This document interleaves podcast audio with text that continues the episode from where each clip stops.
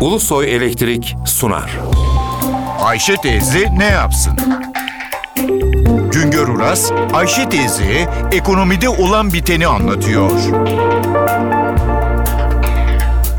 Merhaba sayın dinleyenler, merhaba Ayşe Hanım teyze, merhaba Ali Rıza Bey amca. Eskiden iplik deyince, dokuma deyince sadece yün ve de pamuk vardı. Sonra sentetik ve suni elyaflar yün ve pamuğu unutturdu. Çünkü sentetik ve suni elyaflar yün ve pamuğa göre ucuz ama insanların geliri arttıkça insanlar yün ve pamuğun özelliklerini sağlık bakımından önemini anlamaya başladı.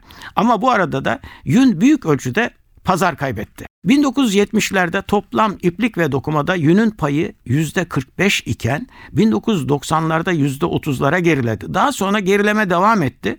Şimdilerde %10 dolayında. Buna bağlı olarak sanayide de yapısal değişim oldu.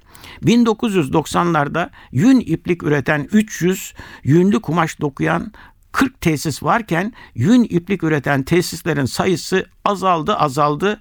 Şimdilerde yünlü dokuyan 3 büyük sanayi kuruluşumuz var. Son tahminlere göre şimdilerde yılda 40 milyon metre yünlü kumaş dokunuyor.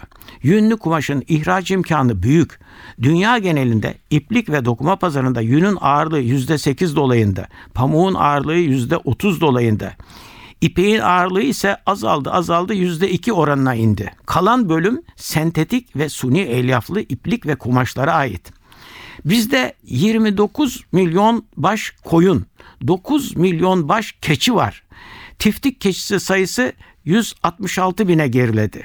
TÜİK verilerine göre 2013 yılında yapağı üretimimiz 54 bin ton.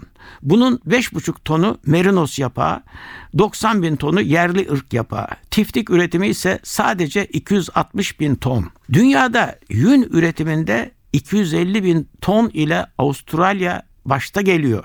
Avustralya'dan sonra 170 bin ton ile Çin geliyor. 2013 yılında 195 milyon dolarlık yün ihraç ettik. Buna karşılık 235 milyon dolarlık yün ve yünlü kumaş ithalatı var. Türkiye'nin toplam iplik kapasitesi 3,5 milyon ton. Bunun %65'i pamuk, %35'i filament, %10'u yün ve benzeri elyaf ile üretilen iplikler. Yılda 400 bin ton uzun elyaflı yün ve benzeri elyaflı iplik üretiliyor. Bir zamanlar Türk dokuması yünlü kumaşlar ve özellikle tiftik kumaşlar dünyanın en ünlü markaları tarafından talep ediliyordu. Dünyada yüne ve yünlü kumaşa talep artarken biz yün ipliği üretimini, yünlü dokumayı ihmal ettik. Bir başka söyleşide birlikte olmak ümidiyle şen ve esen kalınız sayın dinleyenler.